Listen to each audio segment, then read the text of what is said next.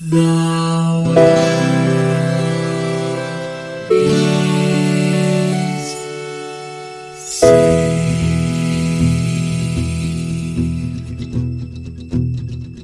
The living room's dark, save for light being cast from the big TV screen and the imminent sunrise that's teasing the one starry sky with whispers of morning. Hey, George. Hey, Lions, how's it going? It's going good. I'm glad to see that you have your uh, blue shell of uh, all languages because otherwise we wouldn't be able to understand each other. And so we need No. that magical blue shell so that we speak the same language. Exactly. Well, I mean, that, that's how this podcast is able to reach everybody in the, the known universe, actually. It's, it's a pretty powerful shell. It is. We just leave it laying around for reasons, but you know, But yes, so what game did we play? we played Sydney Hunter and the Curse of. I want to make sure I get this right. And the because it, it matters. They actually make fun of it in the game. Sydney Hunter and the Curse of the Mayan with an N. And then early in the game, they actually are like, it would be Maya, like as in the people, like the mm-hmm. curse of like on the Mayan people, the Maya. And mm-hmm. so they make fun of the title being wrong inside of the game. Which I was like, I don't.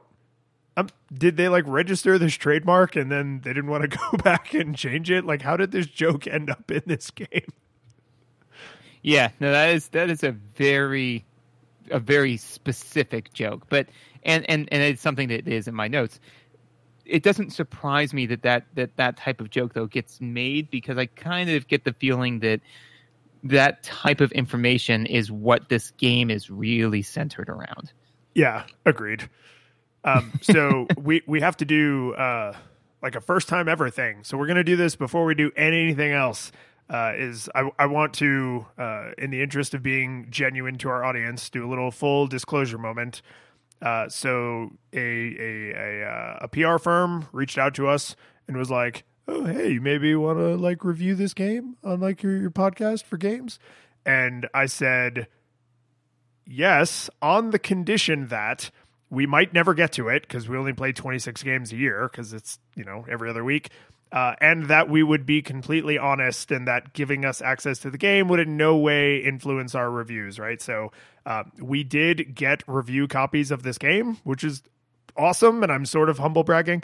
Um, but uh, but I just felt like it was important to me that I was clear about that because I would hate for anyone to be like, oh, well, your whole review was biased by the fact that you got review copies. We actually didn't even accept the review copies until they agreed to that in writing that we could maybe not even review it at all, even if they gave us the review copies. So um, there, there's my my legal disclosure. I'm sure the lawyer YouTube channel would say that this totally counts. Yeah, and, and is and is airtight. No, eh, but but no, we um, I, I was very excited because you know, like somebody's like, hey, would you would you like to review our game? I'm like, oh yeah, I guess, I guess that kind of makes us professionals, you know. Which I mean, to be fair, technically we we are to some degree getting paid for this in general, so that broadly makes us professionals. But in, Not in broadly. the same way, It it's technically correct, the best kind of correct. I mean, I not not to be pejorative of what we do here because I really love what we do, and, and mostly I'm I'm doing it for for for the the the payment of um you know people leaving comments and reviews and watching Twitch stream. Which please do all those things, huh? See, Ah, hit it good, all. good time. job. Good job. But I would say that we we are getting paid for our podcasting in a similar way that. Uh, an artist who does cappuccino art is getting paid for his art by people purchasing the cappuccino. Yeah, but I mean, I I was able to quit my day job and just focus on this full time months ago. I just decided not to tell George, oh, hey, Why? why? Why wouldn't you tell me? So uh, I I wanted to uh, I'm I'm going to do the little like you know uh, fun facts about this. So this game just came out in September September 12th uh, of this year 2019. Um, but I couldn't help for two reasons do like a tiny bit of let's say backstory. I'm not going to call it research uh, because that's- that was really careful of you. I- yeah. Beca- well, because two two things happened. One, the the nature of how this was brought to my attention. I was like, oh, I need to like poke at this a little, right? And uh, the the team that made this game, they're like a really small team. They spent I think like five years working on this game because what they actually do, like what that company did before they made this game, is they made games actual actually for legacy hardware. So like a game you could put in a real Super Nintendo or a real Nintendo and it would actually play on that hardware. So not just a nostalgia game where they're like, "Oh, we're to re- you know restrict ourselves to the limitations of the media." Like they were actually literally restricted. So this was their first game on modern consoles like Switch and Steam and stuff, but hmm. but they were still trying to go with like that you know kind of nostalgia vibe. So I think like that's just exciting to me that there's still weirdos out there who make new games that you can put into a real Super Nintendo or Genesis or whatever. Like that's I'm glad to live in a world with weird hobbyists like that. Like they will probably never make a billion dollars in an industry like that, but just please keep being weirdos who like the the cappuccino guy, right? He's never going to yeah. be a millionaire, but I get a little thrill of delight when somehow my photograph is on top of a cappuccino. Like it's just I we need weird arts people in the world. Uh, agreed. And actually, this is this is going to be very philosophical and tangential, but uh, bear with me. No, but I, I, think that that kind of speaks to you know like a, a developing society, right? Is that you know. Uh, I was marveling to somebody recently, and and uh, as any of our listeners know, like like neither of us are huge sports fans, right? Um, you know, yeah, it's sports. Come on, sports, sports, sports harder, sports. Ah, sports. Um, but no, I mean, and, and, and nothing against people who, who, like sports. It's just not not my bag, and and it is a very mainstream bag. So I mean, I definitely recognize that that I slash we slash Gaia are in the minority. Um, but uh, but all that being said, is that I was like, not only are we as a society rich enough, and again, this is us as a society, not as individuals, but we as a society are rich enough that we can pay substantial sums of money, not just a subsist- subsistence living, but substantial sums of money for somebody to play a, a recreational sport, right? They play it, we watch it, we are entertained by it, and we are willing to pay money for that. Not only are we willing, we rich enough to, you know, have that, right? Like we have enough food and enough resources to support that, right? We have enough to support people who all they do is talk about it, right? Yes. Like, yeah. Uh, like like meta industries, pundits, right? Commentators. Yeah, exactly. Us. Yeah. yeah, exactly. Us. Right. So it all comes back, right? So so with all that being said, is that you know the fact that we are are rich enough as a society to, for where people are like, well, what's your hobby? Well, it's not making chairs because I have to make chairs in order to you know to fund you know because chairs have to get made.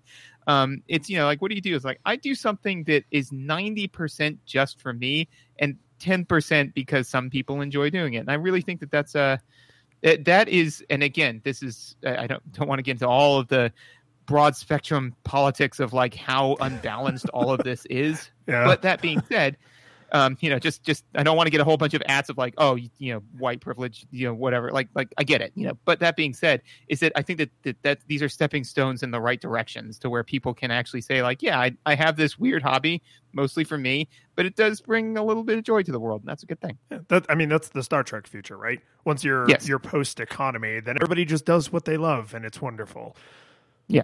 Um, the the one other uh, sort of justification of backstory is mm-hmm. uh, I I did the the social media thing and I was like, "Oh, hey Twitter, I'm going to stream this game right now. You should come watch me on Twitch."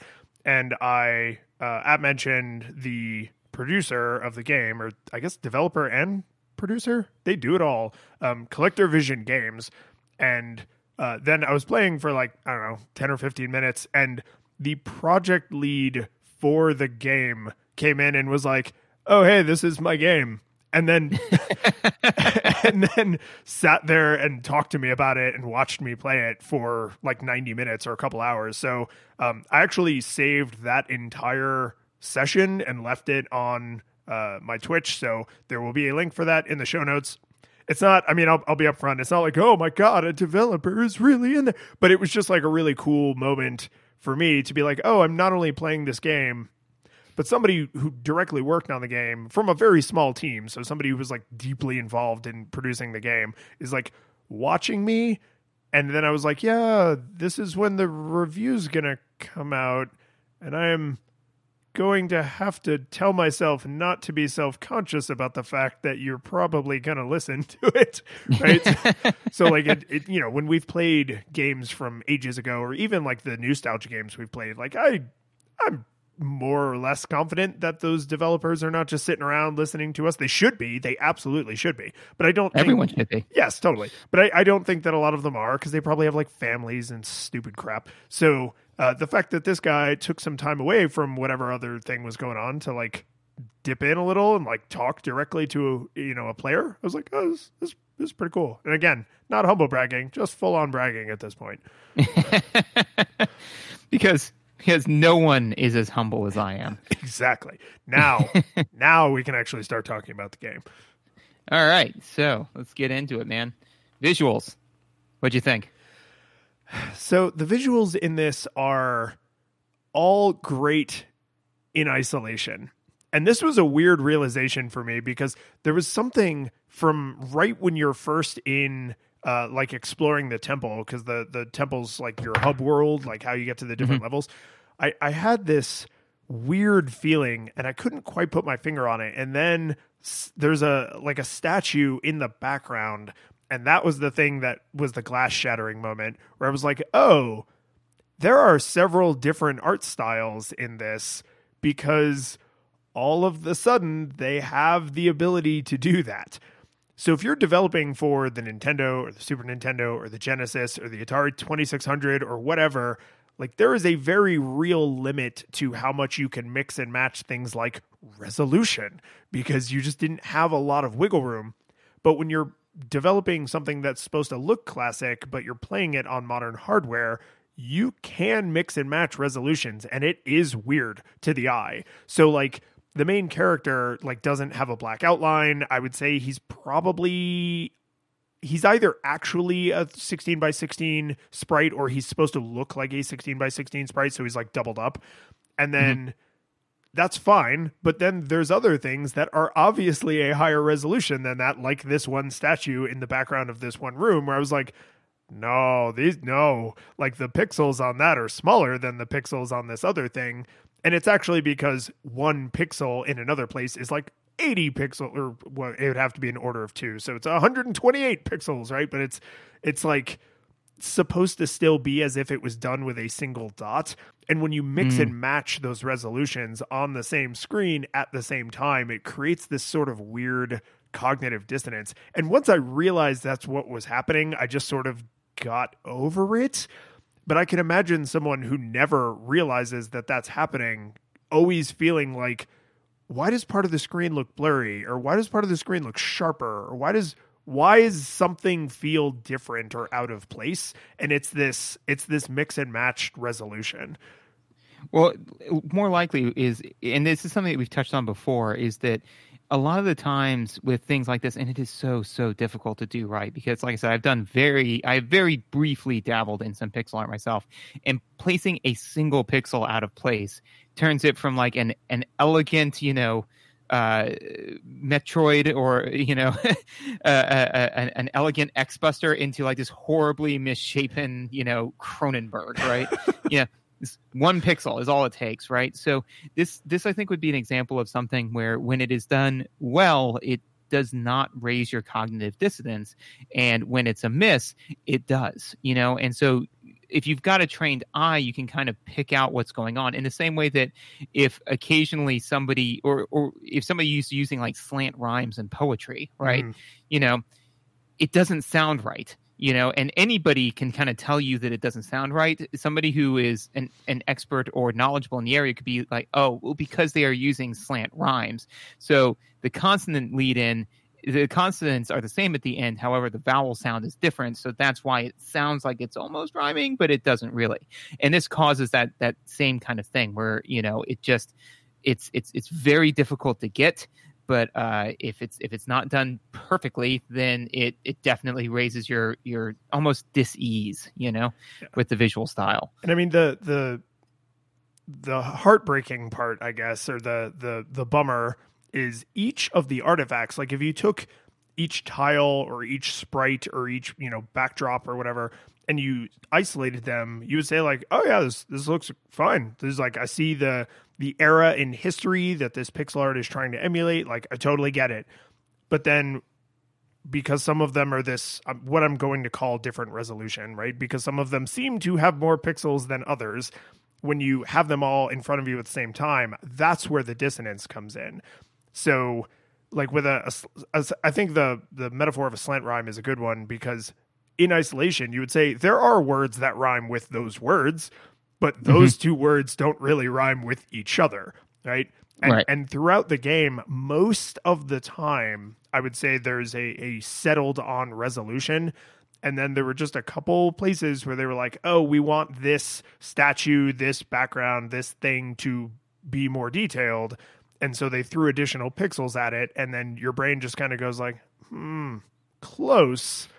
Like yeah that's a nice word but it doesn't quite rhyme with the word that came before it right? And it's yes. it the thing the reason i say like it's almost a little tragic is because i didn't see anything that i was like oh that's terrible. Oh oh no. Like this is this is ugly as sin right? It's just combined there's sometimes that kind of like visual dissonance. So you almost are like a, a little uh, like Icarus situation, right? Like you were saying, mm-hmm. uh, you, you get a little, you, you, you know, you flew a little, little too close to the sun there, and and that's that's the tragedy. Fortunately, uh, I tr- once I realized that's what was happening, I tried to kind of like keep a rough tally in the back of my head, like how often it happened, and it's not very often. It's just mm-hmm. when it happens, I was like, ah, there it is, right? But this is I'm I'm talking throughout the whole game, like a dozen times or less. Um, one of the things that kind of hit for me was, um, you know, some of the the visual cues um, I got well bitten by, and that that joke will make more sense here in a second. Um, but uh, but not all the visual cues were as, as clean or as clear as I, I would normally like to see. Um, one of the the forefronts is the snakes, right? So the first they, they, there yeah. are snakes in the grass, literally, literally, with the, the figurative meaning of that. Yes. So, you know, there's snakes in the grass. That's fine. Uh, the snakes are green. The grass is the, if not the exact shade, it's really close. Close enough to the point where I, I literally at one point said, why did I just get damaged by this bush? Oh, wait, there's a snake there, you know? And so, um, you know, that's, that's fine if they're trying to like blunt your forward momentum, you know? If they're trying to say like, oh, well, you should be like kind of you know walking around scared and checking every bush, you know. So for example, like Castlevania, and even Castlevania didn't do stuff like that, right? But to me, the aesthetic behind this overall is not really that of horror, right? Like you are in an ancient Mayan temple, and it could very easily be that. But all the animation is very like kind of you know. Um, more uh, even like the main character has like that huge goofy nose and the goofy hat. Oh yeah, and, you know it's, it's, it's very the, It's the Looney Tunes version of Indiana Jones. It's all meant to be in good fun. Exactly. So since that that to me that aesthetic clashes with you know things like this. So and, and, so therefore I don't know whether or not it was intentional, but having you know green snakes against a green background makes them incredibly difficult to see. So then I would occasionally get popped by a snake and be like, that wasn't. It, it didn't feel fair, you know. Especially if you've only got three tags until you're dead and you're knocked back to the most recent save point, right? You know, losing a single hit hit point can be uh, be hugely problematic. And I mean, I know you can get more hearts later. You can you know upgrade and all that sort of stuff. But but still, um, so that that was a uh, a sticking point for me. Another place where I saw a similar visual issue was with the um, the blocks that give out, right? Oh, the, the like that crumble away, yeah, right. Because blocks of that type sometimes they crumble away and sometimes they do not. You no, know, I, you um, get, you get like if I had to guess, I'd say it's like eight frames of confirmation before it gives way on you. So you you step, you know, you have 10 blocks in a row that all look identical. You cannot tell which ones are going to crumble. And then when you step on it, it continues to support your weight, but immediately looks all cracked and, you know, falling apart. And then it gives way and then you fall to your death. Right. So you Correct. do you do get a warning, but it is not much. It's it's more like uh uh you know, but in the Latin alphabet, Jehovah starts with an I. J, Exactly. right? it's, it's it's a lot more like that. It is, and actually, that was the exact thought that because again, it's it's Indiana Jones, it's cartoon Indiana Jones, right? So I, I I was trying to reconcile, you know, the fact that I'm like, I'm sure that that's what we're what we're going for, right? What they're going for, but it, to me, again, it clashes with the cartoony aesthetic of, of if you've got things that like are laying in wait to try to get you, you know that that kind of clashes with uh, with what you, what they're selling you as what you're getting into, you know. So you know, in in a in Indiana Jones, which definitely I would not call that a lighthearted comedy, you know. Uh, Um, I mean, it's an adventure flick. Like it's It- it's always supposed to feel like how will our hero get out of this one? But you never actually. I mean, he never even loses his hat. Like it, it's you know Oh, going into it that he's going to come out in the end, but it's the thrill of seeing how he pulls it together. Well, it's definitely like because I mean I think it is actively based on like Buck Rogers, you know, and Oh, yeah. twenty. George 21st Lucas is not known for his original ideas. Uh, I mean, well, unfortunately, when he does have original ideas, those are the ones that he is now very much known for. Um, He's not famous for them. He's infamous for his original ideas. he's famous for his non-original ideas and infamous for his original ideas. That's right. Uh, but I mean, I would still argue that you know, if we're if we're doing it on the spectrum of like Resident Evil to Tiny Toons, I don't expect to see somebody saying Kali Ma as they reach into a man's chest and pull out their still beating heart as it catches fire as they are immolated in you know a temple of doom. That's kind of dark, That's- right? that's you know, dark. so yeah. so again, like if, if all of a sudden, you know, one of the minds said, I'm so glad you got the blue shell because now we can speak to you now. Kali Ma. like I would be like, whoa, hey, what's what's going on here? So um so anyways, the, the, to, to bring it all back to visuals, right, is that having visuals that kind of lie to you effectively um is is something that can be done in video games. I did not think that it was an appropriate choice here. Uh and and it, it kind of caught me on the on the back end a number of times where I was expecting for all the visuals to be clear and they weren't all the time. Yeah, and I think this is because the the way I was experiencing this, I think actually jives really well with the way you were experiencing this, which is what stood out to me was uh, that there is a pretty dramatic variety in the level palette and the level layout and the level design. That actually is varied quite substantially. Like as dramatic as any, you know, Mega Man, which this obviously draws a lot of inspiration from, but Right. the enemies are super not variable. They actually I think by less than halfway through, you've seen all the enemies you're ever going to see. And then they're distributed in ways that make them mechanically novel. And we may get to that later. But the problem with enemy reuse of that density is that you can potentially run into color palette issues.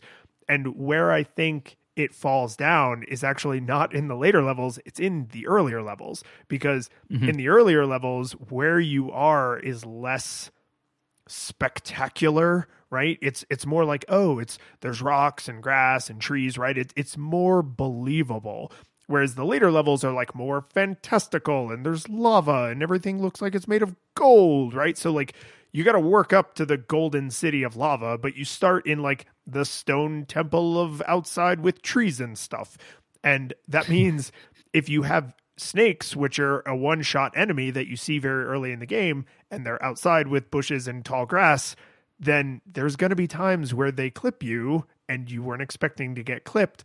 But it's happening to you at a part of the game where you're just learning the visuals and the mechanics, and you only have three hearts, right? Yep. By later in the game, when everything's made out of lava and gold, those green snakes really stand out. And also, you have 10 times as much life, and you get an item that makes you take half damage. Because green is red's complement, which means it makes it pop out. Yeah, exactly right. so like I almost feel like those things should have been reversed, right? When I'm way more likely to get tagged, make it harder for me to be the one who made that mistake, right? Make it more likely that I as a player didn't execute whatever I needed to do, like a red, like a coral snake, like it's red and black, but it's against a green background, so it really stands out. But then later in Gold and Lava Land, then it's harder to see the coral snake because now there's lots of other reds and oranges and things, right? So like I have more life. It's okay to take those little pot shots just to remind me that the world is dangerous when I can die in like two seconds maybe don't remind me so much that the world is dangerous, right? and I, I, know this is drifting heavily into mechanics, but like I think you could have solved this mechanical issue with a very simple like color change. Just don't mm-hmm. make the enemies so invisible, like gray bats against gray stone and green snakes against green bushes early on. Make them harder to see later when every mistake doesn't just end my current run. Right. Um, which then starts to impact the cycle time, which will be on my tombstone, right? um, the uh, the one I've, I've, got a couple of other notes for visuals. The one other one that I, I, wanted to I've got a couple of throwaway notes, but the one the one beefy one that I kind of want to talk about because I'm not sure um, what your experience with it was, but uh, for me personally, the the hitbox for fire, specifically the fire shot at you from the uh, the gatekeepers, I did not I don't know, man. It might have been my own skill, but I did not care for the hitbox on those giant flames that come at you. Um, I was more intensely aware of it because uh, they are a one-hit kill. So if you screw that up, you are you're you're kicked back to the most recent save point, right? And so um, there were a couple of times I was like, no, no, I jumped over that, you know. And I know that they try to disincentivize you from jumping over that, eh, which I didn't really because I I was like then then make it more impossible for me to do that. If you don't want me to play, if you don't want me, me to play the way I want to play, if you want me to play the way you want me to play, then that's that's fine. Especially early on, if you're trying to teach me the way to play the game, all that's fine. But then make it clear that I can't do this thing. Make the fire like half again longer, so that way I'm not trying to jump over it and then getting clipped by what feels to me to be an unfair hitbox especially with fire, fire can be really tricky because if you make it look, the more and more you make it look like fire, which means that it has like licking flames, you know, how do you handle the hitbox on those flames, right? You know, because if you include those flames in the hitbox, it really feels unfair, even though you are technically touching the fire, you know. And if you don't include them and you drop the hitbox too low into the the licking flames, then you could be like, man, I'm just passing through these flames. It doesn't make any sense. So it's definitely difficult to do, but I felt that this time there were a couple of times when I got tagged that I really felt that I had cleared that particular flame, and I apparently hadn't. So I, I wasn't too keen on the hitbox, at least in that instance. So, so I will say that I noticed that as well. I swore my way through that first uh, fight with the guardian door qu- because I was like, "Oh, you're supposed to jump over the flames so that you can like." murder him faster. Yeah. And I think that is the exact uh, thing they're trying to communicate to you because there are like two stones you can stand on that are mm-hmm. floating mm-hmm. that will let you stay out of the range of the flame. And if you're on the ground, you better have that jump perfectly timed, right? So it, yep. it feels like they're just sort of letting you know like there are things in the world that will one shot you no matter what and and one of the npcs literally even tells you this right like yeah the fire that comes out of its mouth will kill you so don't touch it and so they're they're it feels it feels like visually they're trying to set up like you can stand up here safely and this boss will take way longer for you to kill or you can go in and try to murder house it way faster but if you make a single mistake you're done so and the lesson i took away from that was like okay this hitbox isn't good enough for me to rely on it. So I'm going to take the slower, like more laborious path. And then what kind of flipped my thinking a little bit is later in the game, and this isn't a thing that only happens later, it's just a thing I only noticed later. Several times I was on a platform that gave way, and because my the heel of my back foot or the toes of my front foot happened to be on the next platform, they generously did not make me fall to my death.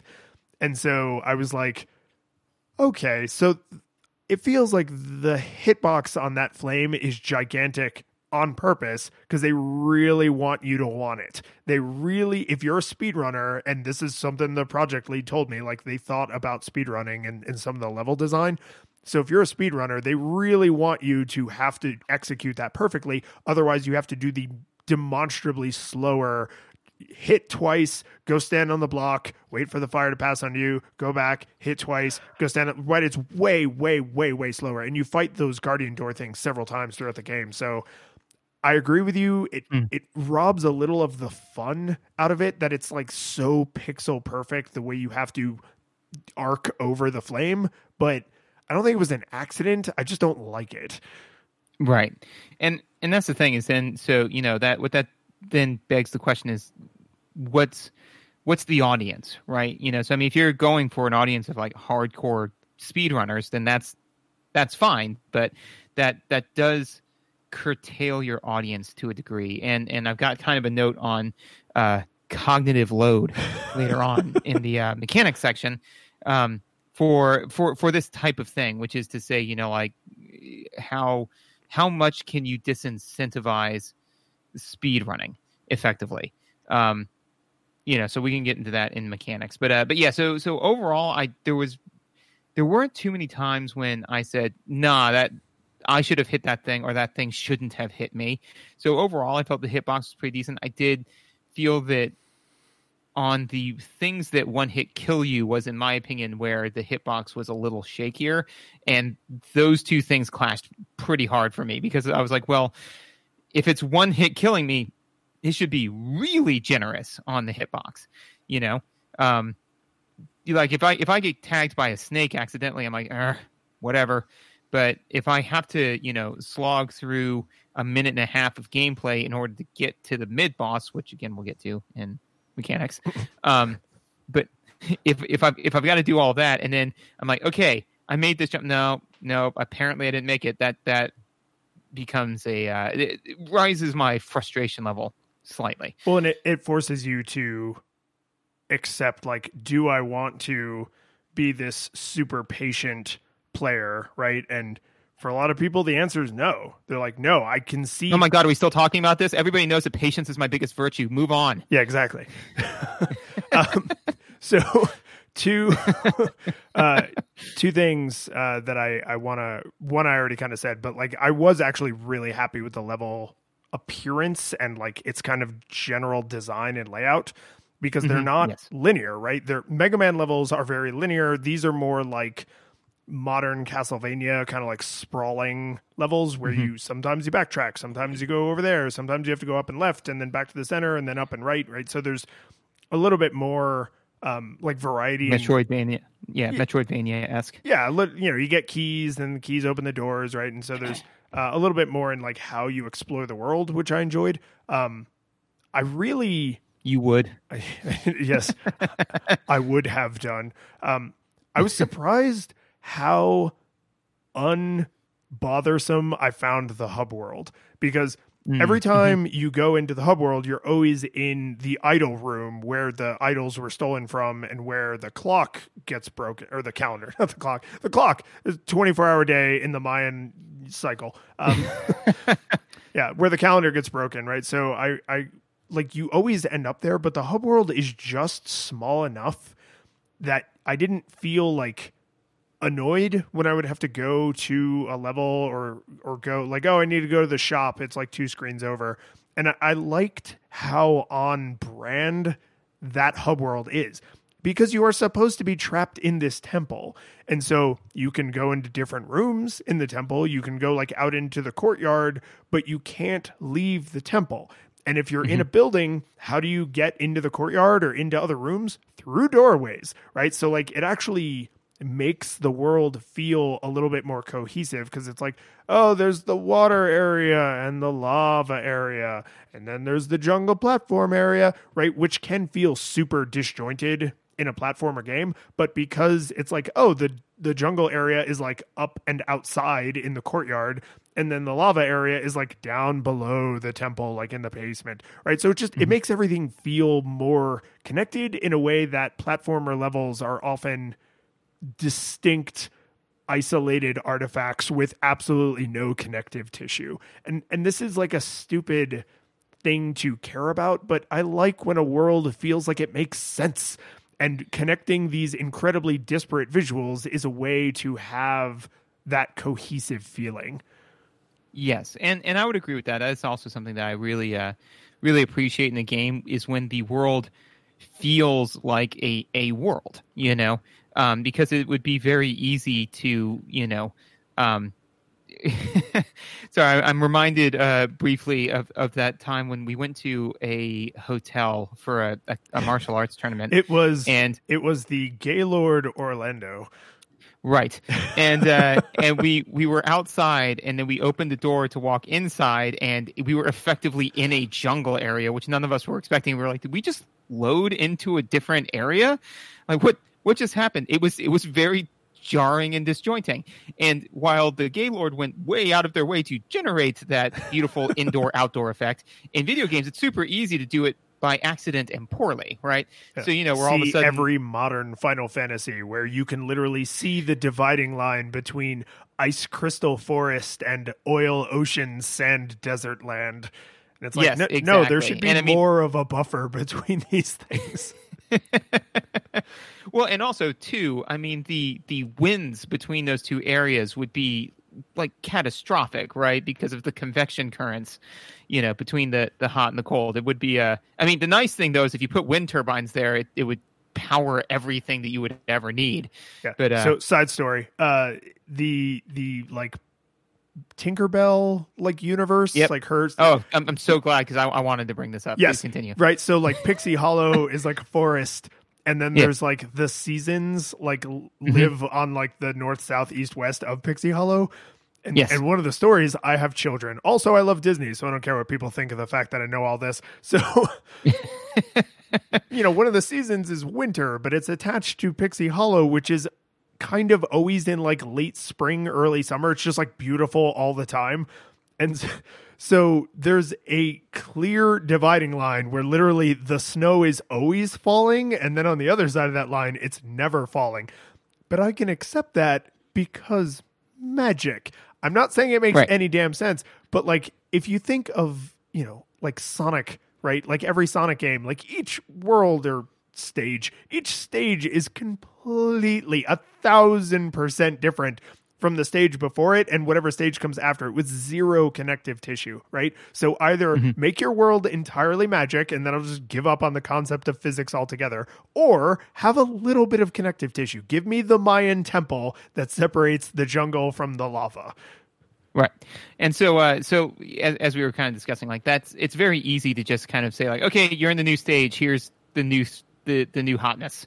Um, but uh, but you know, a, a- world that that kind of brings it all together, at least in some cohesive hub, where you know, I mean, even even a game that just says, you know, uh, the answer is don't think about it, Morty. You know, like that's. Yeah. Which is basically what the, the magic is. It's like it's it's magic. You know, a- all right, you know. Um, but uh, but yeah, so no, I, I I I appreciated that as well. Um, one of the other things that um, just just two minor throwaway things. One of them was uh, I liked the highlighting of the character to show which was talking in you know the body Oh, yeah, in, in the little um like discussions with NPCs. Yeah, Yeah. I thought that that was just kind of a, a nice, easy, elegant way to say like this person speaking. Now this person speaking. This is what this person's saying. You know, because especially because they do throw a lot of text at you, um, which can become problematic depending on what the age range is that you're shooting for.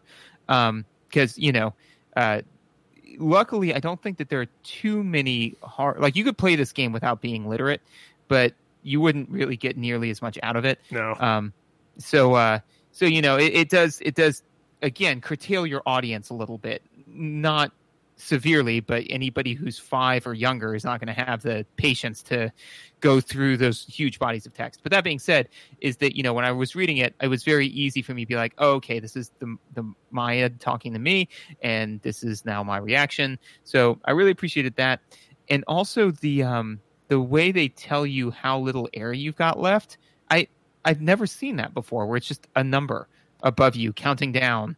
Like, Yeah, and it it's not it's not mapped to seconds, which makes it a Yeah. little bit more tense because it's a high number. It starts at 15, but then it counts down rather quickly. yeah, you're like 15, 14, 13. You're like, oh goodness. But uh, but it's it's really clear. It's really clean. You know, I mean, like everybody. I mean, Teddy can't read. He can't read those bodies of text, but he can count to you know. He he counts weird. He arguably has counted to hundred, but the speed at which he accomplished that feat makes me think that he kind of skipped over a few things. One, Yeah, two, ninety-eight. Good job, because kiddo. like I mean, because you know he was counting, which I mean, I mean, literally counting sheep is how you put some people to sh- to sleep, right? So you know, I wasn't really paying attention. So he's like one, two, three, and then I, I I blacked out for some period of time, and then he was like 57, 58, 59. Dada, what comes next? I was like sixty, and then I was like, wait, did he? Like, how long have I been driving? Where am I? You know, and then he was like, like 98, 99, 100. What comes after 100? I'm like, what is happening? Where? um, but anyways, all that being said, is that, that even that is something that, that somebody of his age, because he's four, like they could rec- recognize 15, 14, 13. It's like, yeah, as that number goes lower, like you were closer to death, you know? Um, and it is bright and colorful. It stands out, but uh, I, I preferred that to like the choices that Sonic made, which is just kind of like an intermittent doorbell followed by the sound that will haunt you until the day that you die. Yeah, and the number almost feels like a nod to Sonic. Like, hey, what if the number in Sonic had been useful instead of terror inducing?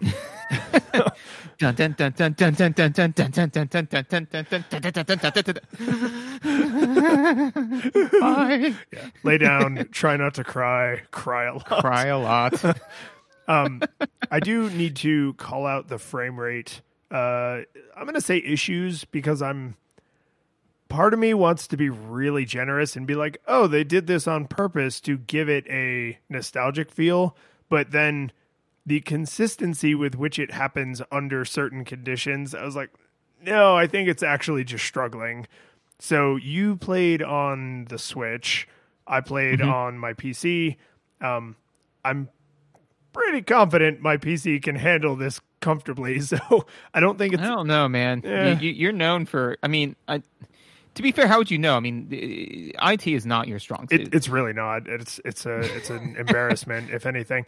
Um, but I I- feel like th- this is not my hardware struggling with the software, right? Because certain environments, uh, like certain collections of enemies on the screen paired with certain weapons, like the throwing spear, uh, really just drag the frame rate down a lot. And it seems to duck a consistent amount. So it's like the frame rate never dipped to like 25, then 20, then 12, then 6, then pop back up to 18, then pop back up to 30. It actually feels like it's ducking almost a specific amount. Like the game engine is like, huh, and it's going into like lower frame rate mode until it's done processing, and then it spikes back up. Which I'm I'm sure it's not quite that tight, but the reason it didn't feel like a hindrance and was just more of an annoyance is the last boss.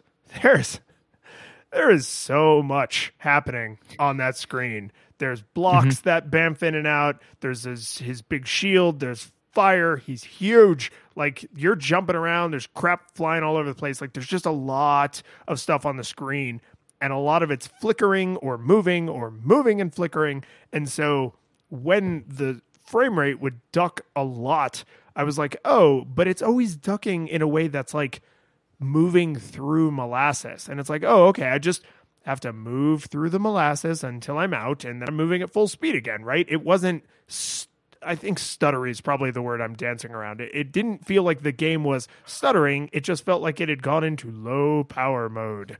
And and the difference between game breaking and annoying is low power mode is like, oh, I can account for this. Everything just happens at like halftime, right? Whereas stuttering is in a platformer like basically experience ruining. You can't account for stuttering. So mm-hmm. I don't think this was intentional. I think it's just the game engine gracefully handling way more crap than it's capable of processing simultaneously, but it does handle it really gracefully, but it is really annoying because it's like all this action's going on and then it's going on in slow motion. which is fair. Um, do you have anything else for visuals? um no, I think I'm good on visuals. Yeah, we could hit audio. All right. So why, why don't you lead us into audio because I remember you had some. Uh, I, I we are on the same page, but I think you will be more eloquent in the way that you approach it. Oh, you mean by saying the music are good? Yes, the music are good. Yeah, no, I, the- I it's so good. Like it's it's Yeah. really charming. My only tiny complaint, and and this is, I don't actually care about this. This is just a thing I noticed, and I put it in my notes, which is, uh, n- very very little of this music is what I would think of as being like South American Mayan tribal drums, right? Whatever stereotypes you may think of as a, a European or an American, whatever that music actually sounded like, I, I don't really know, but very little of this music made me think, oh, this is on theme for a jungle Mayan adventure, right? But that being said, um, I don't care because it was really good. Like a lot of these songs, I've actually caught them like kind of running through my head a little bit, and they're they're not supremely hummable, whistleable like Super Mario Brothers or Mega Man style, but they're all really excellent little pieces of music. Uh, there's tons and tons of variety. Each level has its own little song. The hub world has its own song. The bosses have like boss music, but it's the same boss music every time. So you get that like Mega Man like thrill of like, okay, I'm in the boss room. I'm fighting a boss now, right? So there's there's just good good music. Like it's just I, other than oh well, it's not always on theme. Like that is literally the only negative thing I could say about this music. I loved all of the music in this game. And and for it not being on theme, I think that this is maybe the the opposite thing of of what we were talking before. So I I would say that it may not always be particularly on theme. I I and this is something that we'll have to broach later. But you know, I I am not an expert in uh, Mayan culture, not even close. I, I am just know. learning this now. um, yeah, no, I mean, I, I, I know that, that you thought I got my doctorate in, you know, early Central South South S- American. s- South- see, Yeah, see, it's, you're, it's- yeah, what you're right? really trying to do is see if I know, but I know that both of us know, so I'll just leave it up as an exercise for the listener. Yes, yes, obviously. I mean, you know, if we we can't spoon feed you everything, uh, but uh, all this is true. But anyways, um, so I don't, I, I couldn't tell you whether or not this was, you know, par- particularly on theme. However, I don't feel that it was ever off theme. You know, Yeah, it, does, it which I would doesn't feel like techno futuristic cyberpunk. yeah, it never feels like techno futuristic. It's never like hard rock. You know, it's never, um, you know, it doesn't sound like classical music. You know, it so it it may it may not be you know like dead dead on or stereotypical, but I would say that there was no point where I was like, why am I getting sick guitar riffs during my uh during my Mayan adventure? You know, um, and again, games eh, many times do use those types of dissonance to you know yeah, like put a spin on a on a type of game. You know, so when you do hear like a, a sick guitar riff, you know, like in the middle of you know Castlevania or something like that, it's supposed to be or Devil May Cry would be a great example of you know they're hyper stylizing you know that particular genre, right? Um, so so no, I think that this game was never there was never a point where I was like, ooh, this this doesn't make sense. So in the same way that the visuals with the the pixel art kind of occasionally made you go, hmm, this this feels wrong. This never did that to me. Like the music never felt wrong. Yeah, and I I think as, as I'm chugging on this in my brain, uh, I believe there's a difference between like culturally thematically appropriate and then like uh the the theme of what you're supposed to be feeling and experiencing as the player or as the viewer, right? So this is a lighthearted sort of cartoony adventure world that's Indiana Jonesy, right? And draws from a lot of video game history. And the music totally fits all of that, right? It's it's mm-hmm. upbeat. Most of the music is pretty fast paced. It's kind of driving you forward, right? It's it's it's adventure video game music. And I don't mean that it's generic because it's really not, but it's if somebody played this for you, you could, and you'd never played the game, you just heard the music, you could probably make some fairly accurate guesses about what the gameplay was like and what maybe even the world was like a little bit. Like, oh, maybe you're like a lone hero, and this is probably like a platformer because the music's kind of like driving you on to like go faster and faster and faster, right? And and and get through the challenge, you know, quicker and quicker. And maybe that's what makes you make a mistake because like you were being driven on by this like exciting adventure music, and that that being thematically accurate, I think, is more important than like the cu- cultural theming, right? Because De- mm-hmm. Devil May Cry, like, yeah, that's a universe that has rock guitars, but it's weird, but it totally works, right? Castlevania, like the newer Castlevanias, there's lots of like rock guitar for no reason, but they make it work because the the the actual composition of the music fits the style that they're going for, even though, yeah, they probably did not have, you know, electric guitars in like the 1400s or whenever those games are supposed to be taking place. So it's, I, I, I prefer thematically appropriate to like culturally sensitive, I guess. Mm-hmm. Well, I mean, I, I think uh, this is this is definitely tangential, but a great example of you know thematically appropriate is um, the fact that all of Doom's uh, the the Doom 2016's music is all you know like that death metal, but it's actually a modulated chainsaw noise.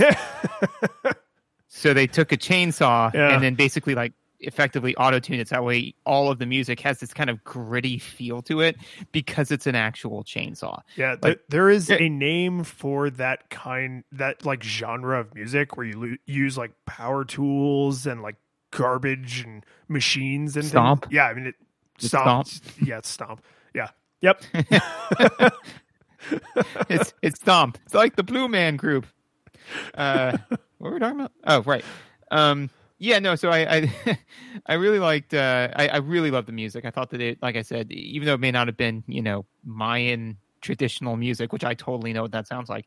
Uh, I did, I did really like it. Um, one of the other things is, uh, and this is just something that again I think helps with world building is um, that the music and sound effects change when you go underwater, right? And so that does that does two cool things that I really like. Is one is it does really kind of make you feel much more so like you're in the game, especially in a two dimensional platformer. It's very easy to kind of check out and see it all as you know like a, a, a puzzle right um, so this this it, it, pulls you in because when you, your character goes under, it sounds like you're underwater, which is great.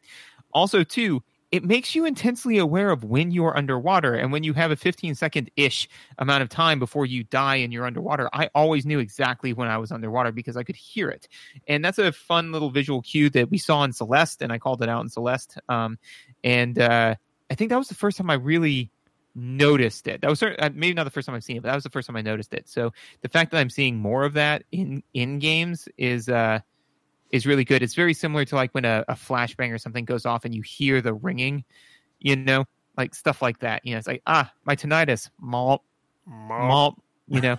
well, somebody in the the Twitch chat, and I'm I'm gonna screw up exactly how they said it, but um, I was playing and and somebody in the Twitch chat literally said something to the effect of. I have a lot of respect for games when they know to duck the music and sound effects when you're underwater. And I was just like, yeah, I think respect actually is the right word for that, right? It, it's a little yeah. little bit of polish that you couldn't really do way back in the day, like on a real Super Nintendo game.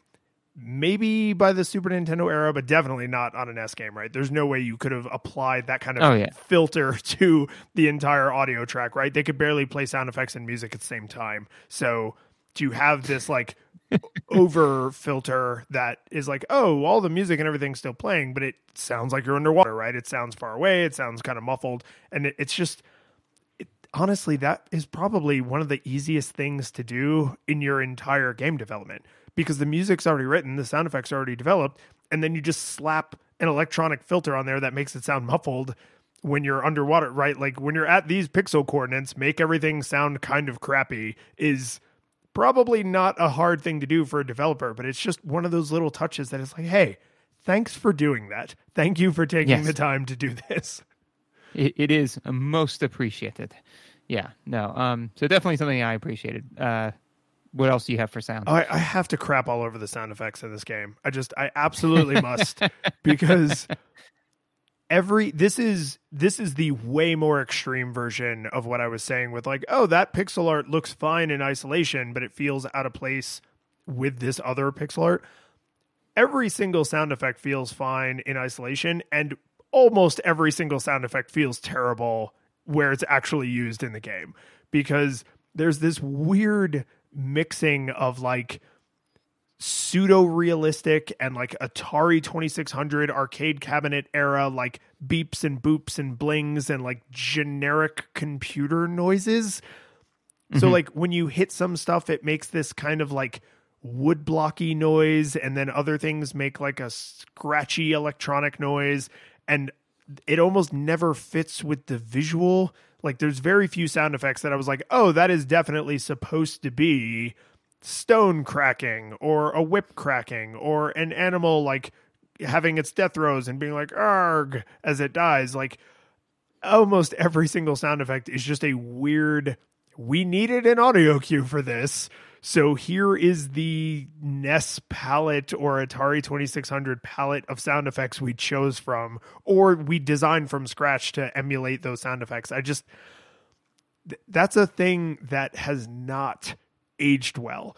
And I because the music is so high quality, and I suspect whoever worked on the music also probably did all of the other sound design, since this whole team was like half a dozen people or less.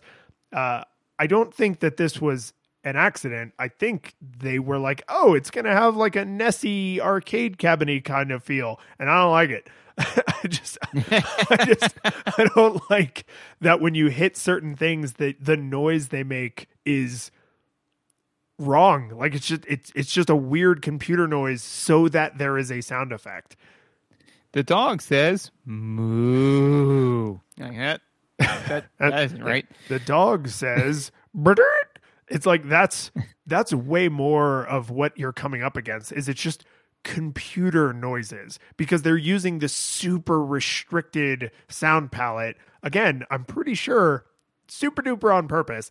I just don't I don't like it. I, I just felt like it was odd, and there are a lot of things that make like high pitched noises that don't feel like they should make high pitched noises. And again, if you just had like a folder of all of these sounds and you were just scrolling through them one at a time on your computer, I don't think you would play any of them and go, "Ooh, that that hurts the ear." Like, "Oh, that's an ugly mm-hmm. sound. I don't, I don't want that in my game." They all sound fine. They're just I didn't like the way they were deployed, I guess. Just just not not good. Bothered me all the way up to the end of the game. Like from from first boot up to beating the final boss, I was just like, "Ugh, these sounds." from cradle to grave, which is interesting. Uh, again, this is a side, quick side note, but uh, um, you know, because we we use the phrase cradle to grave, you know, quite regularly, which is is fine. But at one point, I said like, you know, uh, yep, when I'm when I'm putting Lizzie down for a nap, it can sometimes be troubling from cradle to grave. And I suddenly realized that, yeah, yeah.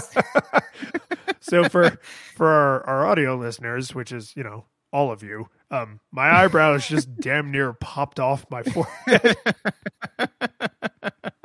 Yeah, no, it was one of those things where gets at me. Just you get used to saying that to, to me from beginning to end, from cradle to grave. But and it works ninety five percent of the time. But if you are referring to any activity you are doing with your child, do not use from cradle to grave. Well, especially when you um, literally mean putting her in her cradle, right? Like you found, yeah, maybe the worst combination of circumstances to utilize that particular phrase phraseology. Yeah.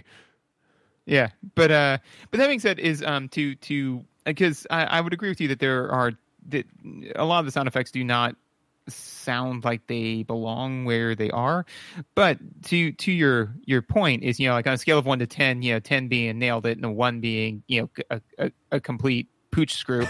um, you know, I would I would say that this isn't you know on the the necessarily on the lower ends because you know n- as you said none of the sound effects are offensive. I mean, and that is something that even modern day devs mess up. I was playing Civilization Six recently, and there is a unit called the Varu or something like that, where it's a it's an Indian unit that's an elephant, right? Hmm. You know, it's an elephant, Indian unit makes sense. Um, and all of the units make these like super normal, realistic, like clashing noises when they fight, and the elephant makes an elephant noise, except that it's ten times louder than anything else in the game. and you you're not expecting it, especially because it's a specialty unit for India. So if you haven't happened to fight India during the phase of the game where they have that unit, you may never notice it. I've been playing the game for months. I had not fought one of those units. So I was like, alrighty, engage this unit. And it was like, and and literally Megan was like, what is that? And I was like, it's it's this one specialty unit. And it happened like three or four more times. I was like, don't worry. Don't worry. I killed it. I killed it. And then like out of the fog of war that I can't see, another one comes and makes that noise, and Megan jumped again. I'm like, sorry, there was another one. So I said all that to say this. There was none of those moments in Sydney Hunter, you know, where the, the sound made me jump out of my skin or made my skin crawl or anything like that. It is very much so the dog says moo, you know? No, I, I, which- I mostly just learned to register that a noise happened to match up with whatever visual I was seeing. So, like, if I'm trying to hit an enemy that takes multiple hits, the noise that it makes when you hit it may not make any damn sense, but I just used the fact that there was a noise as confirmation that a thing happened. I picked up a Right. thing, I broke a thing, I hit a thing, I'm doing damage to a thing, right? Like those all just sort of became sound just became like a binary. Like was there a sound not what was the sound because there's no Right. I can't think of any times where there's sound information that is relevant like oh you didn't break through their armor so you're hitting them but you're not doing damage like I don't I can't think of literally a single time that that happens in the game so just sounds literally just became a confirmation that what I was seeing did in fact happen as I'm seeing it. and that's it it's you know, it's not like I don't hate it, but I I nothing it. Like it, it- this the sound effects just became like the worst kind of window dressing where I was like, yeah, I don't even I'm not even thinking about sound effects anymore. And and what makes it so shocking is to just juxtapose that to the music, which I was actively Right. seeking out. Like when I had to backtrack through some levels to talk about, you know, collecting skulls, which I'm sure we're going to get to soon. Um, like I actually went into a couple levels and I was like, oh yeah, this level has this music. Awesome. Right. With, there's, there's nothing like that in the sound palette, but definitely in the musical score. Yeah. Um, did, do you do you, do you have anything else for for sound? Because Yeah, no, that, that was I got- probably a pretty good segue to talk about the, Yeah. yeah. Yeah, talk about mechanics.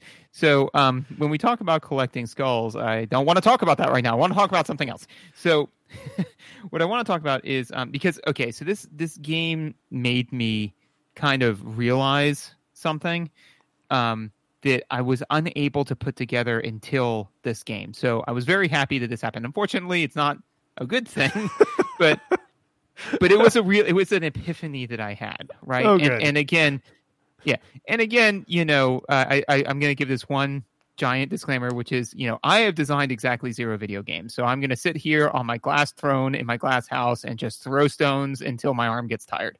So, all of that being said, um, what? So, I I, I got to talk about cycle time, right? so, because just. I'm We- gonna. Should we just right. rename this whole section of the show? we should. It's just then we talk about the cycle time. Then we talk about, but no. Um. So there are save points. A lot of games use save points. That's fine. Um. However, a lot of the times where the save points are is relatively far away from the thing that's likely to kill you. The one that, and and also too because it is a save point, it loads the game as it was when you saved, which is again a distinct choice. So any skulls that you collected between when you hit the save point and when you died, you have to go recollect. And some of them are a pain, and some of them aren't even a pain. Some of them are just time consuming. it's just So, far like- away or it's through a room that you can't traverse quickly because there's fire or whatever. Exactly. So you know, and and the the the wait times is is kind of its own little thing, right?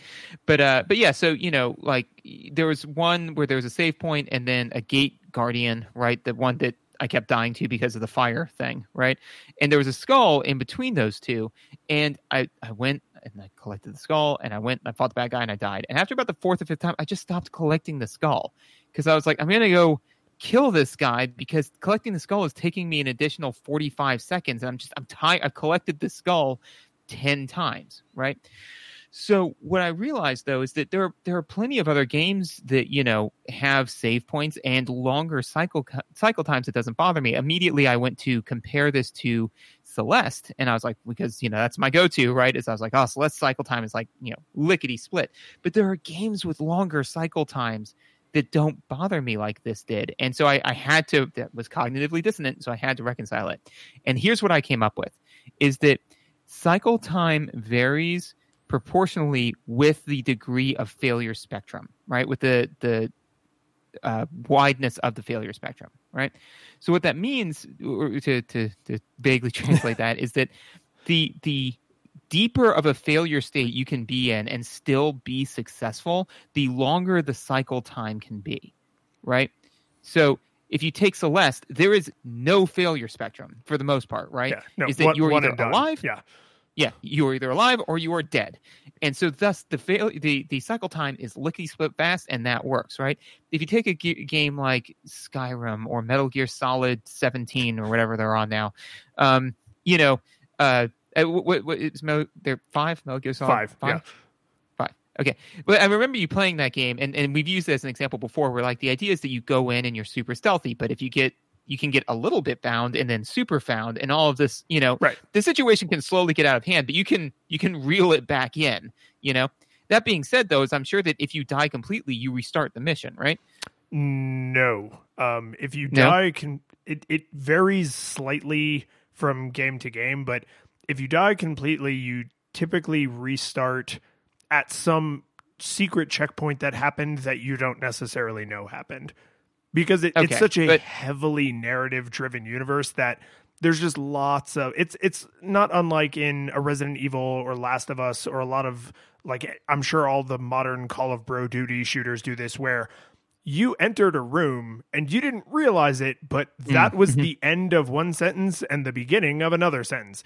And if you die Right. during that sentence, you start at the beginning of that sentence, right? So, Right.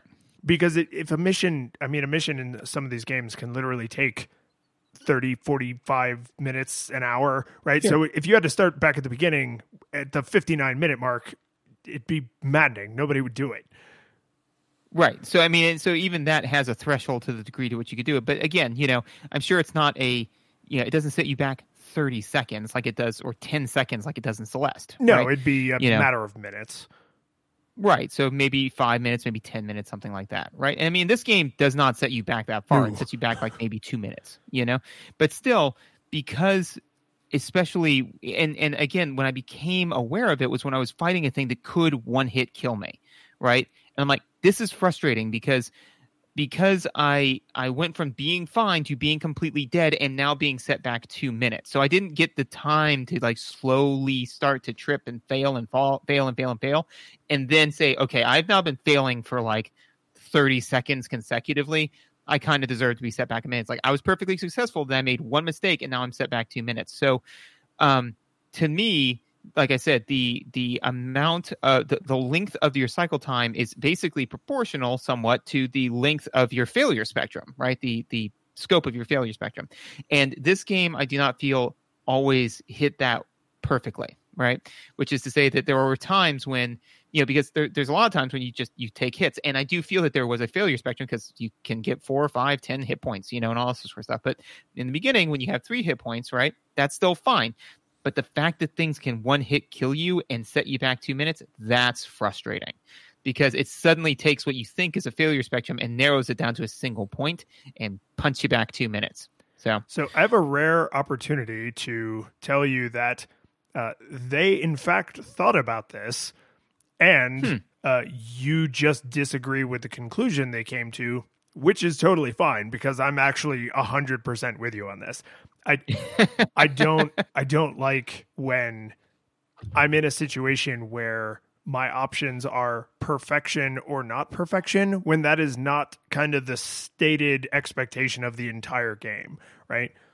And the reason I know that this is something they thought about is because uh, you always reload to a save spot unless you haven't touched what what, what would you call those things? They're like little statues, Idols. idols. Yeah, I'd call them an idol. Yeah. Yeah. Okay. So the, you reload to the little save idol unless you haven't touched one yet, in which case you reload to the beginning of the stage. And so uh, this game, because it's a modern game emulating classic games, they can do things like rebalance the distribution of save points. And they did that because when they originally released the game, people were just kind of like, wow, these are like really few and far between. And the developers were kind of like, yeah, it's it's hard. It's a hard game. Like it's we meant for it to be hard. They're like, could it be slightly less hard? because you don't have save spots are like you choose to save. Like you walk in front of it and you Yeah. press up, right? So you could, if you wanted to, just ignore them and have a you know user selectable difficulty in that way. Or you can be a giant coward, collect that skull, go back and save, and then go fight the boss mm-hmm. so you never have to collect that skull again, right? Which I caught myself doing a couple times. But there's this Yes. one level, literally only one level in the game that has a single save spot at the halfway mark. And I know that because I happened to be playing when the developer happened to be watching. And I literally, I'm, I have like one hit left. And I'm just like screen after screen. I'm just like, where the hell is the save spot? Because, oh, by the way, this game has no map, right? Sprawling levels, no idea which direction you have to go in. You just have to figure that out. And so, Yep. so I'm like getting more and more tense because I was like, I'm going to die and I'm going to have to start this entire level over. I really, really don't want to do that. And then he pops in the chat and he's like, Oh, yeah, we specifically designed this level to be difficult for the speedrunning community because this is the only level that can potentially set you way back. All the other levels, if you've been hitting all the save spots, it just sets you back a little. And I was just like, but I'm not a speedrunner. like, I Yeah. don't want to deal with this. And the save animation already takes so long, no self respecting speedrunner would ever do it. So I was just like, I get what they're going for, but I'm landing completely on your side of this. Like, I just don't always like the way the cycle time pans out. But we're we are in a weird position as as game critics where I can say for sure they thought about this and you and I just disagree with the conclusion they came to. Well, and that's that's interesting, you know, because it's it's kind of like saying, you know, hey, I joined this 5K because I want to get into shape and you know be better than I was, and for all of these reasons, that's why I'm running this 5K. And it would be like the leaders of the the the, the people who brought the 5K together be like, that's cool, but during kilometers three and four, you need to be running at a minimum of 15 kilometers per hour period. Like th- those are the rules. We will we will literally kick you out of this run if you're not because we want to encourage like world class athletes to join you know? And it's like that then that makes me not want to to to run the the 5k at all. You know and and and maybe i again never developed the game but you know I, there are plenty of speedrunners that speedrun games that don't have things that are specifically there you know for speedrunners. Like it's Oh it's, yeah, and I mean, speedrunning is a relatively modern phenomenon because Mhm. early competitive video gaming was can you get the highest possible score? Like in Pac-Man, the highest possible score is literally breaking the game because the counter can no longer count numbers that big, right? So speedrunning is a more modern type of competitive video gaming that includes older video games because they're very predictable in a lot of ways, as well as newer video games that are specifically designed with that community in mind. That being said, I just need to really reiterate the save animation takes a freaking eternity. There is no way Right. that anyone who is trying to speedrun the game would ever stop and save because the total, like the aggregate of all of those save animations would also ruin your run. Just like if you died and had to start the level over, that run would be ruined, right? Like your attempt Yeah. at the record would be ruined. So to only have a single save in that level because it's like, oh, we're trying to make this level difficult for someone who's trying to do the level quickly. And it's like, someone who's trying to do the level quickly would already have had to start the level over because they would not have been saving as they went through the level. So there could be a save spot every 10 feet and it wouldn't change anything because they would not be using them. It would be it'd be like saying like we removed all the rest stops on this highway because we don't want we, we want long haul truckers to be able to make their times better and it's like they're not stopping at the pit stops anyways they're driving through them because they want to make their time yeah you know yeah so it, it's um, like i said it, it's we're in a weird position where it's like yeah, they definitely thought about it, and I definitely wish there had been some more friggin' save spots, or that in, yes. in some cases not more, but placed differently. And in the later levels, they seem to have gotten more squeamish about it because in the later levels, I, it felt like there was always a save spot right before the boss, like one screen away at most. But in mm-hmm. in most of the earlier levels, sometimes it's like two, three, four screens away, where you could definitely lose hearts or die on your way to fight the boss, and that's again feels like it's reversed, right? Like, shouldn't it be harder later? Well, and and one of the other things that while we're kind of talking about the save points, I I want to touch on is that so the save points are in an area where there are enemies, mm-hmm. right? And that that seems you know kind of like a eh, you know whatever, right?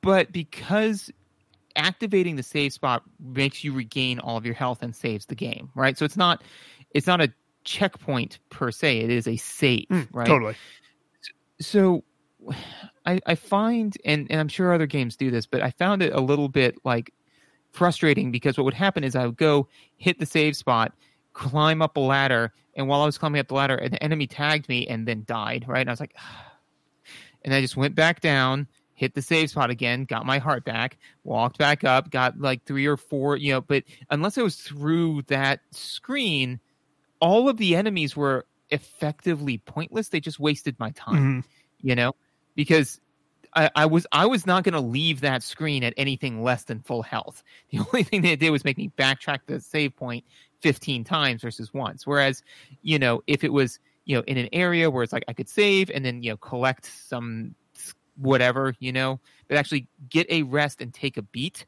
you know, and then move on to like the next screen, which is I think the way kind of Shovel Knight does it is most of their, you know, checkpoints are in a screen that is that's all that's in there is the checkpoint. You know, by and large, yeah. The the checkpoint yeah. is in an area that is either completely safe and impossible to miss, or is so obviously not on the main path that you can just tell they're messing with you, right? But it's it's still yeah. it's still supremely reachable and achievable. And I think part of what we're seeing is our partial disagreement with the distribution of the save spots at all. And then I mm-hmm. definitely also did the same thing where I was just like, oh, I got hit. I'm going to just walk back over here and eat the 25 seconds to get my health back. Right. Um, but then also, I know for a fact that they added more save spots. So the levels were designed around, say, you know, mm-hmm. let, let's say every level originally had three and then they went back and added two more that means that those two were added in a spot where they were not originally intended to be, right? And so that right. that sometimes is probably seamless and you don't even notice, and other times it's probably really not. Right, and I mean that's that's fair. Um, and and so knowing knowing what we know that they went back and, and added more save spots that that makes sense. But yeah, I was just kind of like, why are there enemies here? Like all they're doing is just they're they're ultimately not obstructing my forward progress in any meaningful way, like in any in any challenging way. It's just a, a waste of time, you know. And again, you could make the argument that that's to this. No, I mean, obviously, no speedrunner would ever do that. But I'm not a speedrunner. I just kind of wanted to explore the worlds and see what there was to see. And and this is an example. This is an example of a game that is really easy to maximize the fun out of. You know.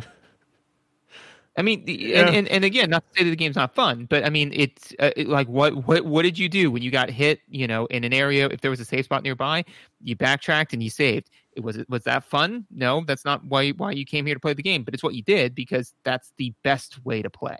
You know, so and and and again, players are uh, aggressive about maximizing the fun out of a game. So it is very difficult to. I mean, like really, really top tier AAA games have had you know made mistakes to where you know they're like well we want this to be gritty in your face action. And it's like well it's not going to be that because you have not dissuaded people from taking an hour to creep through every level you know? Yep. So um this would be an example of where the fun can be maximized out of the game. Yeah and, and th- this is uh, the the save to get my health back thing is some a, a strategy I basically completely abandoned in the second half of the game because once I had more hearts, I was like, oh well, I can take a hit, right? Like Mhm. if I have six hearts instead of three, taking a hit is not game ending. And Right. then, like in the very end game, when you get the thing that's like, oh, now you take half damage, I was like, well, now I'm just an asshole. Like I would just go plowing through rooms of enemies because I was like, I will survive to the next save spot. So I don't even care if I'm taking damage, which is, I don't think you should be incentivized to be a reckless idiot, which I kind of was because by that point I had a combination of avatar strength and player development where I was better at the game and my avatar had been powered up. So I was like, I can be a reckless idiot if I want to, right? And in fact, just as a, a perfect illustration for this, uh, you can get potions and elixirs. Elixirs restore all of your health, no matter how much health you have.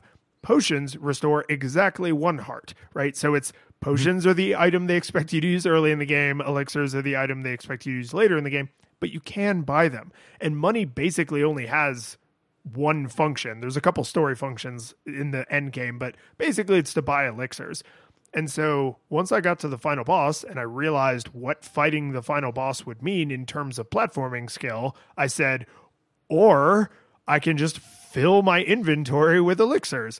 And then I can just wail on him and totally ignore how much damage I'm taking because I have stocked up in a way that I've negated my ability to be a good platformer. Like, it is no longer a need for me to be a good platformer. I can just wail on the last boss until I win. And to be fair, that strategy and like there is still some platforming you have to do. It's not a total joke, but like it still felt triumphant when I beat the last boss. But that level of player cradling feels like something you expect in the early game, not in the end game, right?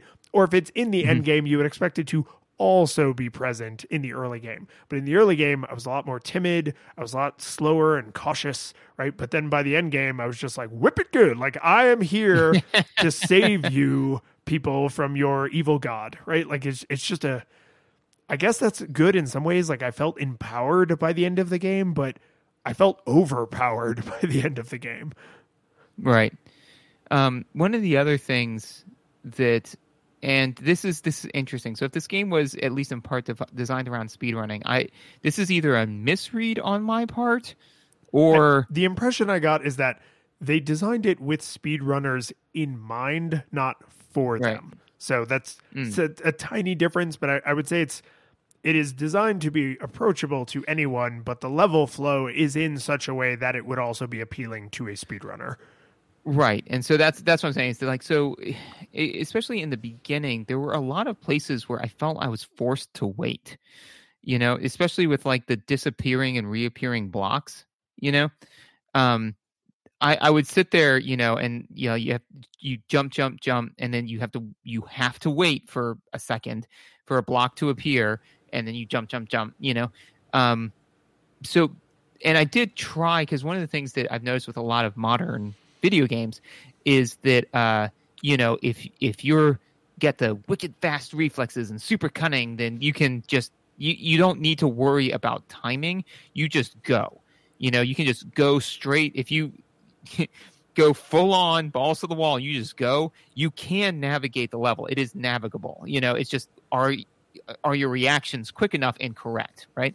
But there were a couple of times when you know I was like, it doesn't matter how fast I am. Like I, I have to jump, jump, jump, and now I have to wait for a second, not a tremendous amount of time, but for a second, and then now I can begin to progress again. So that seemed odd to me. Um, pretty much eh, anytime when I see waiting, forced waiting in a video game, especially if there's any sort of cycle time issues, then it's like, okay, well, that means that you know in a one minute time period, I have to wait for five seconds. So that's appro- approximately a 10% waste of time, right? And then if you iterate that five times, you know, it's like, okay, you know, it, it, it becomes kind of jarring. So I'm surprised if speed running was in mind that waiting would be baked into the process, which makes me feel that it may be a misread on mine, that I'm, that there may have been a way to speed run past these areas where I was waiting. But I couldn't intuit it when I was playing. Yeah, and I think that's I mean that that's the generous interpretation, right? The generous interpretation is there is a way to do this way faster without the waiting.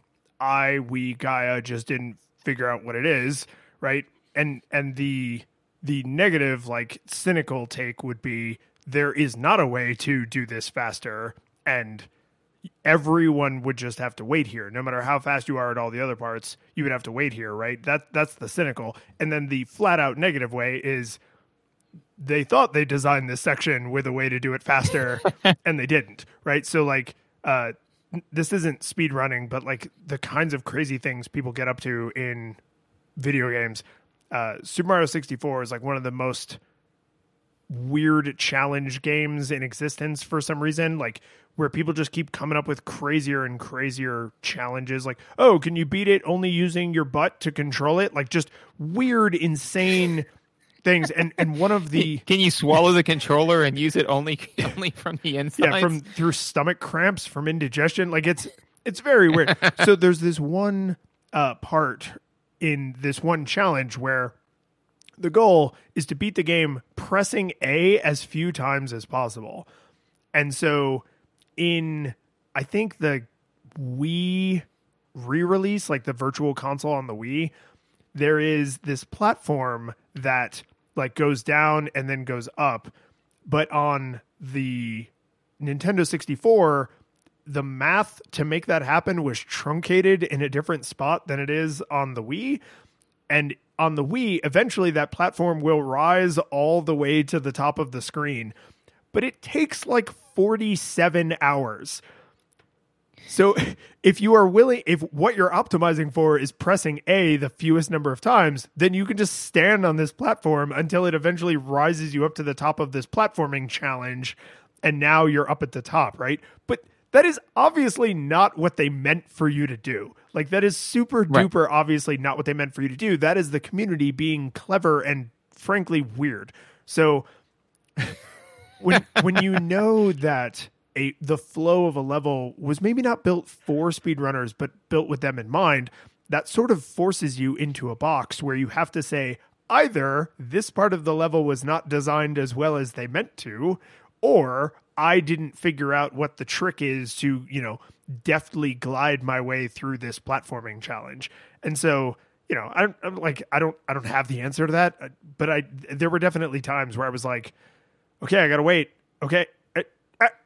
And then there were a handful of times where I was like, I bet if I run at just the right time, these like fire traps are timed such that I can make it through all of them.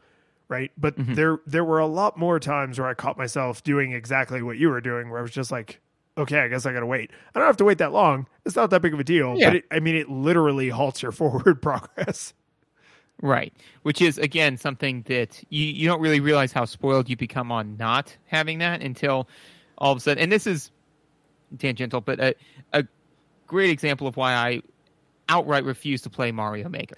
You know, because like I have just you know, I've become spoiled on the fact that if I, you know, just wildly improvise enough that I can just run through a level at full speed and and get through it you know? So if there is waiting baked into a level it just it is it, i mean it's it's like running full tilt into a sliding glass door you know?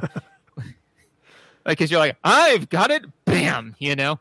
Which definitely didn't happen to me when i was 11 um so uh so yeah one thing though that I, I really want to make sure that we touch on is the the my mayan theming mm um, we've kind of touched on it in visuals and audio, but uh, the the thing is, from what I can tell, uh, with my doctorate in Mayan culture, um, all of the references appear to be accurate.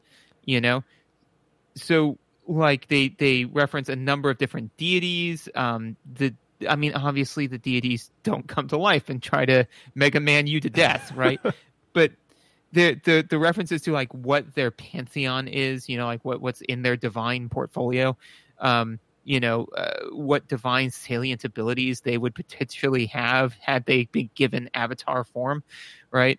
Um, mm-hmm. All of that seems I'm surprised you haven't called me on any of this yet.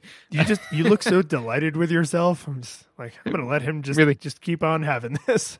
really really happy with what I've done so far today. but but um but anyways, uh, it's all of that seems accurate, which is which is good because that means that because at first I was like I- did do some legwork just to make sure that it was syncing up in any meaningful way. Because I was like, if they're just making up banana pants weird names and attributing it to Mayan culture, I will be actively agitated.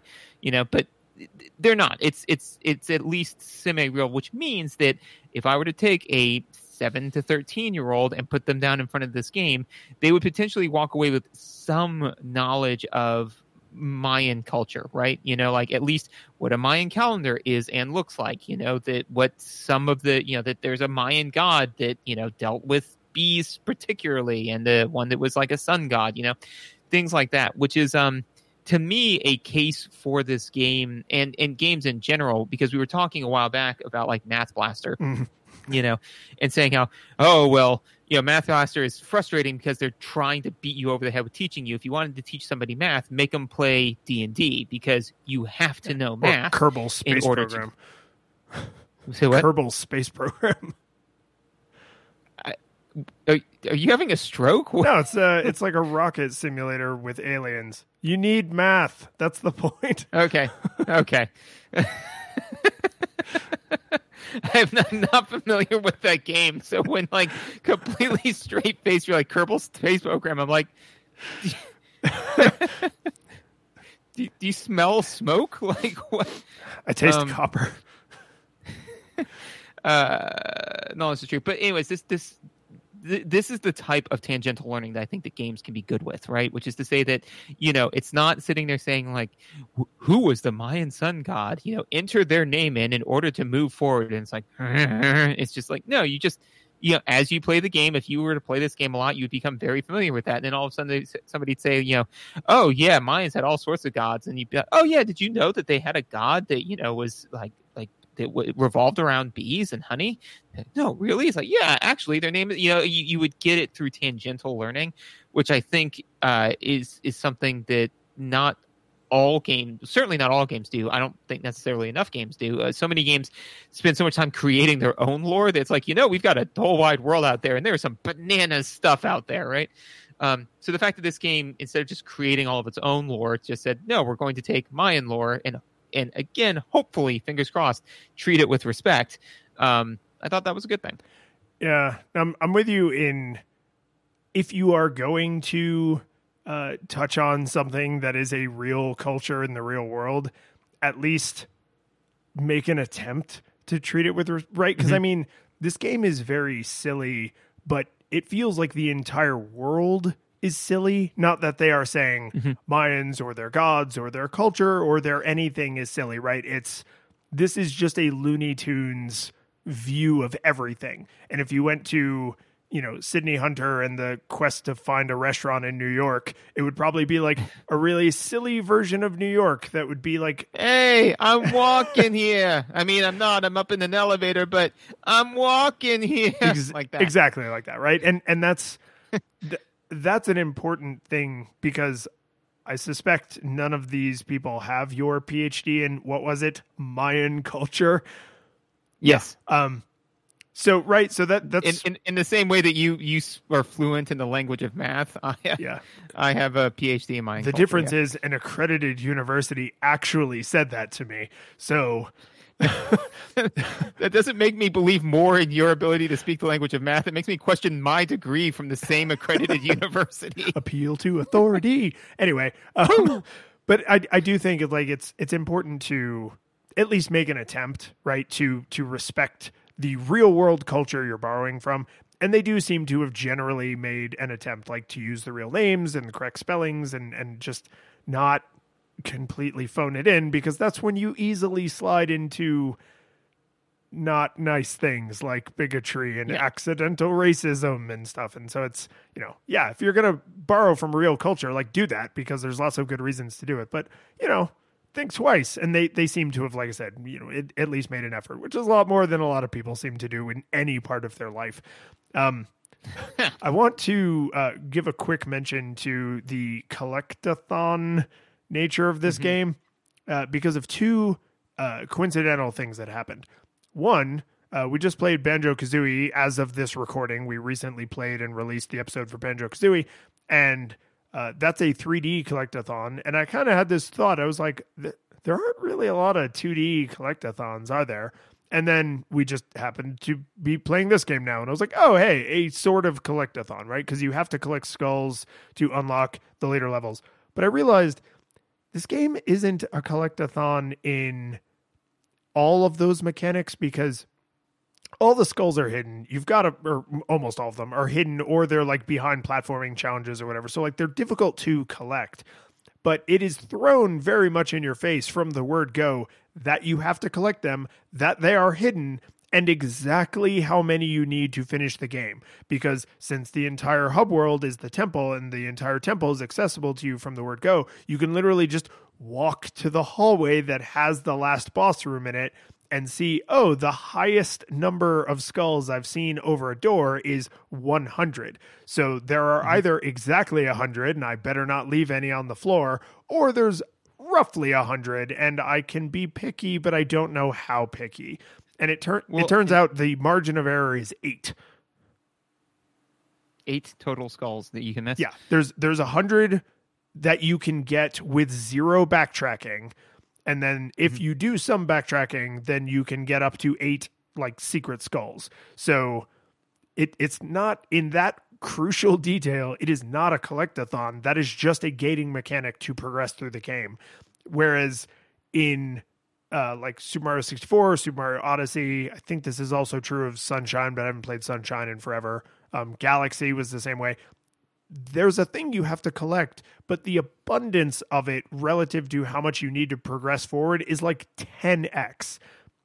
If the abundance of the Yeah. item you need is like 1x or 1.1x, then it's to me that makes it not a collectathon. So Oh. I'm sure a lot of people would be like, "Oh, you have to collect skulls to go forward, collectathon, just like Banjo Kazooie, just like Super Mario 64." And I would say, no. The amount of thing you need to go forward relative to the amount there is available needs to be like two, three, four, five times at a minimum for me to think of it as a collectathon. I don't know if that's like industry standard. I just made it industry standard, so I don't care. But if you need like i mean because think of it if it was any other thing if there were five locked doors and you had to find five keys to unlock all five doors would you say oh it's a collectathon with keys no you would just say you need keys to get through the locked doors if there were five locked doors and there were a thousand keys then yeah it's a collectathon Yeah, I mean, it, it's not a collectathon; it's to escape the room.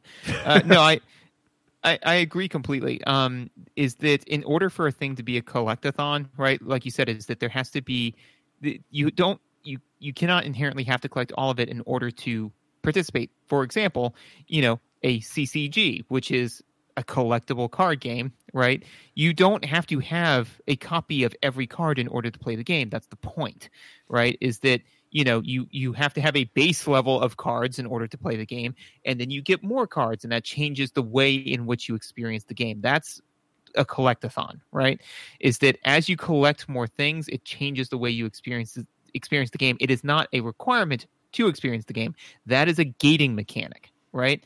And so it is it is in in my own personal opinion a poor gating mechanic when the the gate is the further away the gate is from the gating mechanic, right, the worse the gating mechanic is, right? So, like, for example, if they said, you know, hey, you absolutely need to learn this skill, we're going to teach you this skill 10 minutes into the game, right?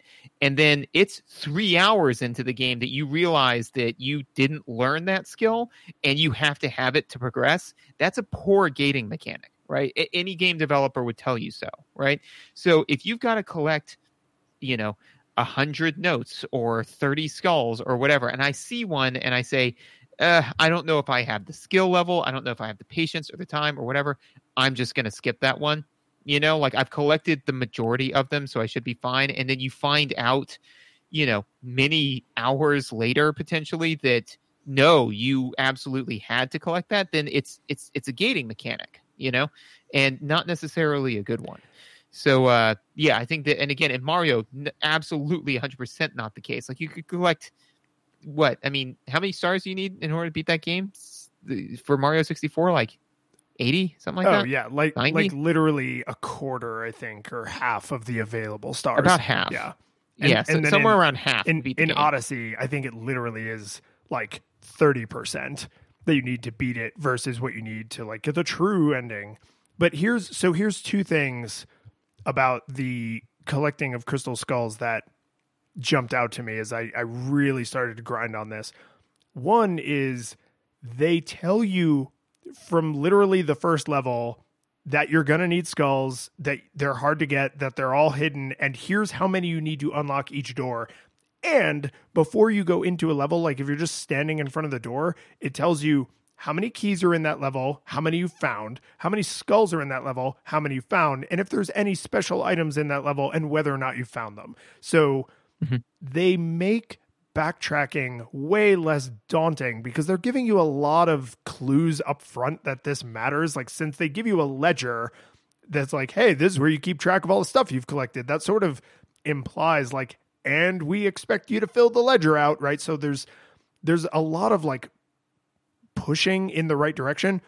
What I wish they had done, the one additional thing that this game or any game like this, I think could do, as at about the three quarters mark. So around the time where I'm probably going to have to start backtracking if I wasn't 100%ing every level as I went through, give me some kind of optional crystal skull locator that points me in the right direction in the level to where any remaining skulls are. You don't have to highlight it on the screen, but at least let me know if there's one hidden on the screen that I'm on because mm-hmm. that makes backtracking so much less arduous. And hey, I can ignore that if I want to, but if I've gotten to like right before the big climax of the story and it's like okay go back right? I dealt with this exact thing in banjo kazooie and i was super annoyed by it. Like if i'm going to have to backtrack that's fine. I like backtrackers. I actually don't mind backtracking. But what i don't like is it's like oh go pick up every crumb that you missed hopefully you remember where they all are. By the way some of them are intentionally obscured from you right? That's that's where i i just feel like give me the option for kid gloves essentially right? Just because what can happen is i get all the way into the experience and then i realize i need to go back. And i would like to have going back be exciting where i'm like ah i'm super powered now and platforming's really easy. Ha ha ha ha ha and it's like this fun like i'm going back and picking up the items that were maybe too challenging like you said too challenging for me to get on my first pass through but instead it just becomes a screen by screen whip the wallathon where i'm like I mm-hmm. don't think this looks like a block that breaks, but I swear to God, I've looked everywhere else. So I'm just going to keep whipping stuff until a skull falls out of the, the wall, right? And and Now, that now, to be fair, when, when you whip, do you whip at below average, average, or good? Oh, I, I I would say I consistently whip it good. Okay. Yeah. I mean, I, I, mean, especially when you crack that whip. yeah. I mean, why would you crack that whip if you're not going to whip it good? I said whip Um, it. So Yeah. I, I really feel like this, you know, cr- some kind of, you know, here's the thing you have to go backtrack and collect locator just to like nudge me in the right direction would make that, oh crap, now I have to go do backtracking more thrilling and less of a friggin' chore. And I can tell again that they thought about this kind of thing because after you have finished a level, if you go into a level, anything you collect and then you touch a save spot comes with you out of the level. So you actually mm-hmm. can go back, grab that one skull, touch a save spot, and then quit out of the level. You don't have to finish the whole level again. And the fact that they thought of that screams to me we expect a lot of players are going to have to backtrack, right? Yeah. if you're smart or if you uh, are speedrunning, then yeah, you can do it without backtracking. They specifically designed the levels to not require backtracking, but the nature of the game and human nature means that backtracking is probably going to happen. So just make sure that that experience is not a total karma suck. Yeah. Yeah, for sure. Um, so do you have anything else? Yeah, my my one final note, uh, just I, I just need to. we've played a lot of indie games for the show and just as people who play video games. And uh, I have critiqued before the indie humor that often makes its way into indie video games.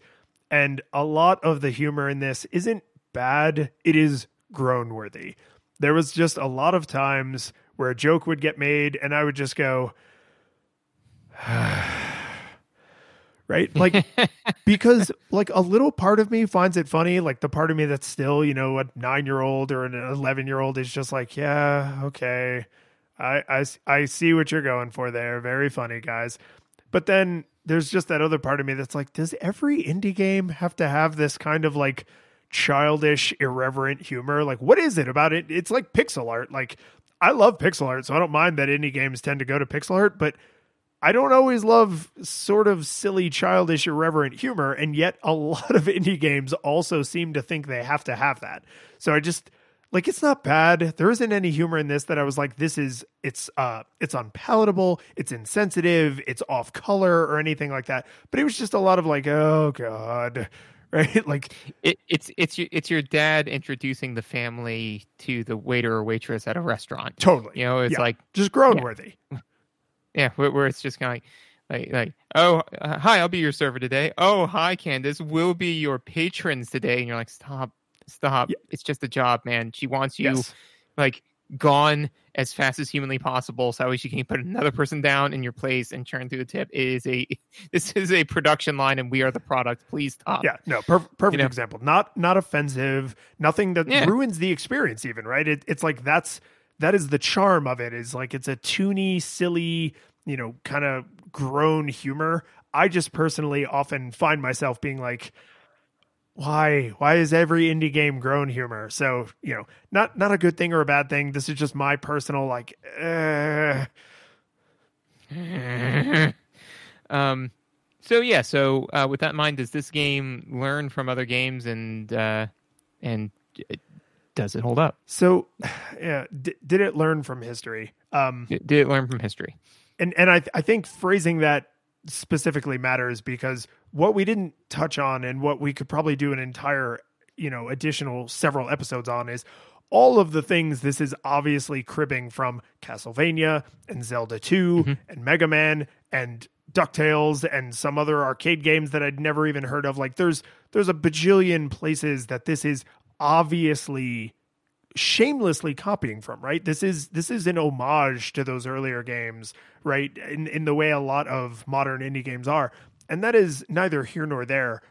But what problem that creates is if you crib a mechanic from here and you crib a mechanic from there and some of those gears don't quite go together then you end up in a place where someone who has none of that history might go why right? And and there's no glaring weirdness in this game. There's nothing that i think someone who has no games literacy for older games would find it completely falls down. But there are some quirks where you might go that was an odd choice unless you know the reference. But the reference isn't specific enough that you would go that's an odd choice. I would love to go find out what game that was cribbed from right? So it I ended up on a solid uh, nostalgia monocle because Mm. I think there's nothing in the game that's unforgivable to a, a new player, someone whose games literacy is only recent games. But there's a lot of weird, you know, rough edges and just like pointy corners where having this direct line from history where you could connect it makes them easier to forgive. Where you're just like, oh, the reason this boss is sort of acting insane is because this is kind of how Mega Man bosses acted at this time in history. Oh, the reason these platforming challenges seem sort of out of place is because they're taking these interesting mechanics from these different platformers and combining them in this unique and interesting way, right? So it's like you don't need all of that backstory, but the backstory helps. And it it it helps enough that I was like, no, you should really put on your your nostalgia monocle. Like come to this with a little understanding of of the the NES era that this is so heavily borrowing from because it will make the rough edges less rough. Uh, I would kind of go uh, agree with you. Is that you know it's it's definitely not full on nostalgia monocles where it's just kind of like yeah no this this game has all the same pitfalls as the old games and so just go play the originals. Uh, and it's not you know it's it's uh, it's not celeste where it's just kind of like no this game takes all of the the pitfalls of the originals and and pours tons of concrete in it so you can gracefully walk through it.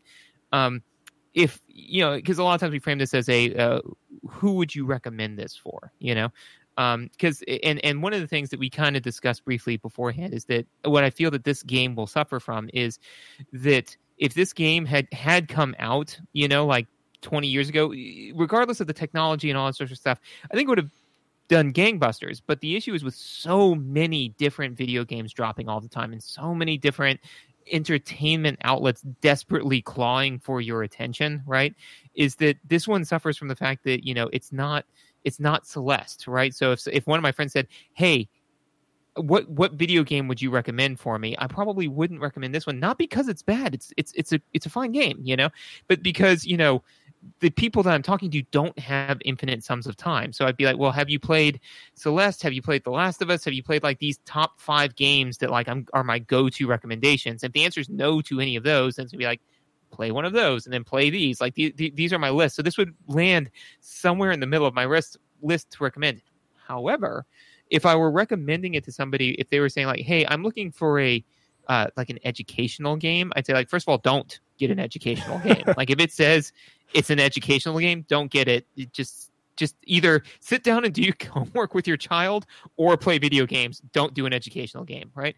But if they were looking for something where they were saying, you know, hey, uh, you know, I'm looking for a video game that's not just a video game for video game's sake. I would probably recommend this because I could say like, look, this game, it's it's you know, it's got a lot of Mayan culture behind it, and uh, you you can definitely learn tangentially from it. So if they if your kid spends 20 hours playing this game, at least they'll come away, you know, with all of the benefits that you get from playing video games and some tangential knowledge of Mayan culture. So from that state, you know, if said, you know, would you recommend it to to you know like a parent of a you know eight year old to a thirteen year old? I we Gaia would. The curtain falls, the music plays, the credits roll, then it all fades to black, and you're left by yourself the fanfare is gone.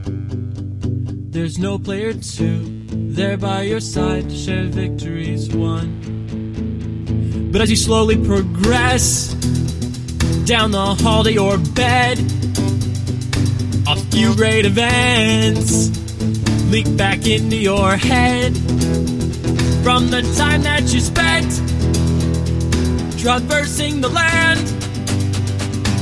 Battling evil, fighting the darkness, just sword in hand. Your memories creeping with the edge of a smile.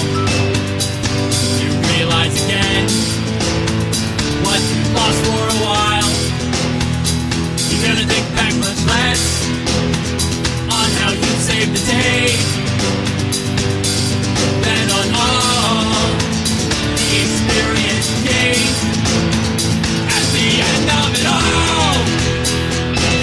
play what we play.